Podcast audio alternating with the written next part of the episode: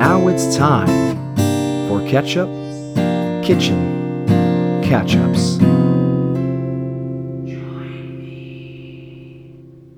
Hello and welcome to another episode of Ketchup Kitchen Catch Ups.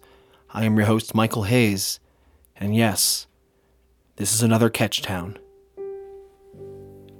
I want to start out by thanking everyone who's listening. It's it's much appreciated, and I hope that everyone's having a great start of the holiday season. We are fast approaching Meatloaf Mas, and I know that can be a stressful time for others, so I just hope that everyone's, you know, looking forward to it. If not, I'm sorry. But I would like to hear about your Meatloaf Mas, or at least your plans. You know, and, and your, as tradition, I'd love to hear everyone's Meatloaf Mas, Meatloaf Mas beefs and Meatloaf Mas wishes. So call them in. If you have a story or would like to share some of your beefs or wishes for Meatloaf Mas, call in the Squirt line 419 7 Squirt. That's 419 7 Squirt. I hope you all have that saved in your phone because, you know, maybe during the holiday season something comes up and uh, you need to talk about something give it a call, share it. Okay, let's get to the catch town. This week, we're going to talk about revolutions that have happened in the ketchup industry. Well, one in particular. It's um, as as usual, not always, but as usual. This is coming from the book Pure Ketchup by Andrew F. Smith, and uh, this thing is just so so much it's just so full of, of wonder and and greatness. And i'm really excited to share this new passage with you guys. Without any further ado let's sketch town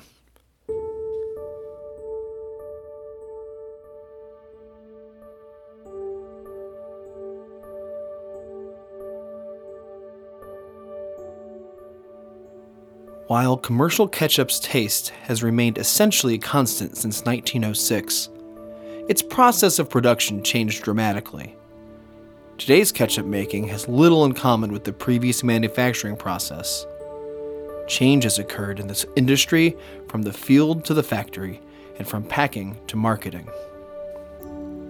The first major change was geographic. During the first half of the 20th century, the major growing area for processing tomatoes was from Maryland to New York and from St. Louis to St. Paul. The ketchup industry was centered in Indiana, which manufactured almost 25% of the tomato ketchup made in America. There were many problems with growing large quantities of tomatoes along the East Coast and in the Midwest. As Wayland Hire T.A. Snider's chief chemist reported in 1919, obtaining a good quality of tomatoes at a price which is not prohibitive uh, is a problem which in many localities is becoming more difficult to canners and catsup makers each year.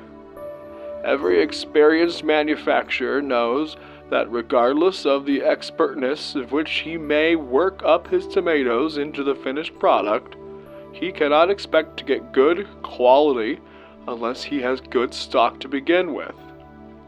It is true that by using intelligence and extreme care in the manufacturing process, one manufacturer will make better pulp or catsup from tomatoes of fair quality than another man can get from the best quality of stock.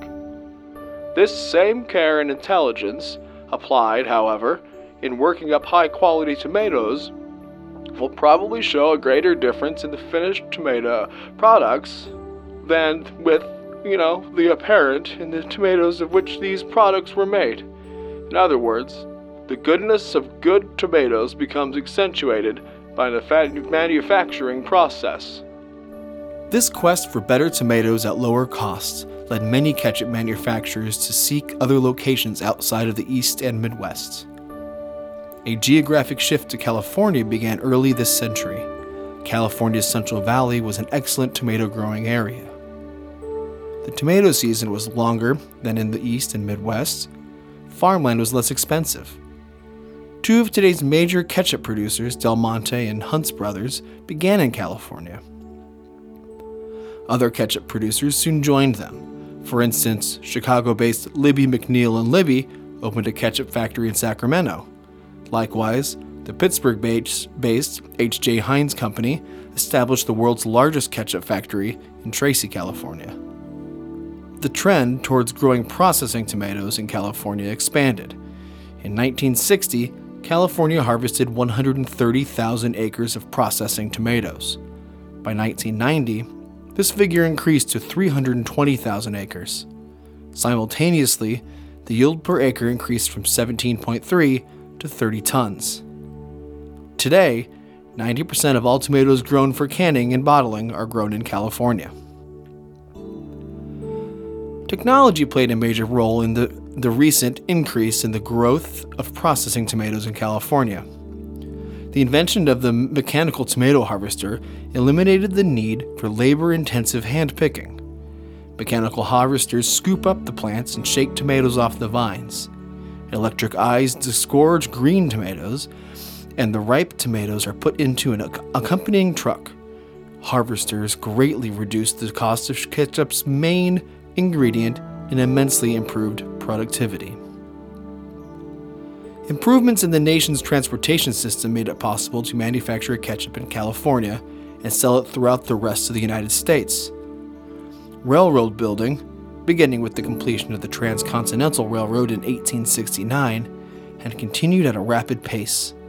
Increased railroads reduced the cost of transporting goods from California farms and factories to eastern markets.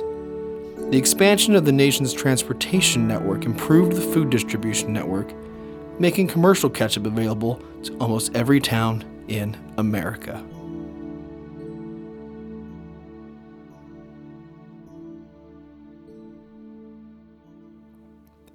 Well, revolutions come.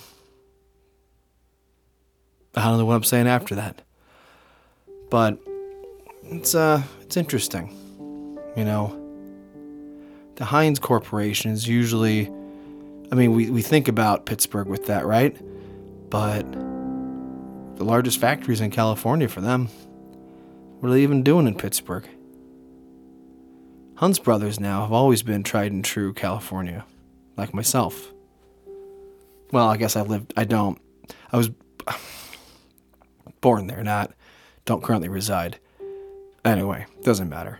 The point is, things change, and hopefully, when they change, they change for the good. And it seems that's that has been the case for ketchup, and uh, it's it's great. well, let's keep this one short and sweet, shall we? Again, Meatloaf Moss is coming, and I really hope anyone who feels they would like to share a Meatloaf Moss story or a Meatloaf Moss beef or a Meatloaf Moss wish, call the Squirt line 419 7 Squirt. And, uh, you know, we'll take your call. All right. Everyone, have a great week. And, you know, let's catch up. All right, bye.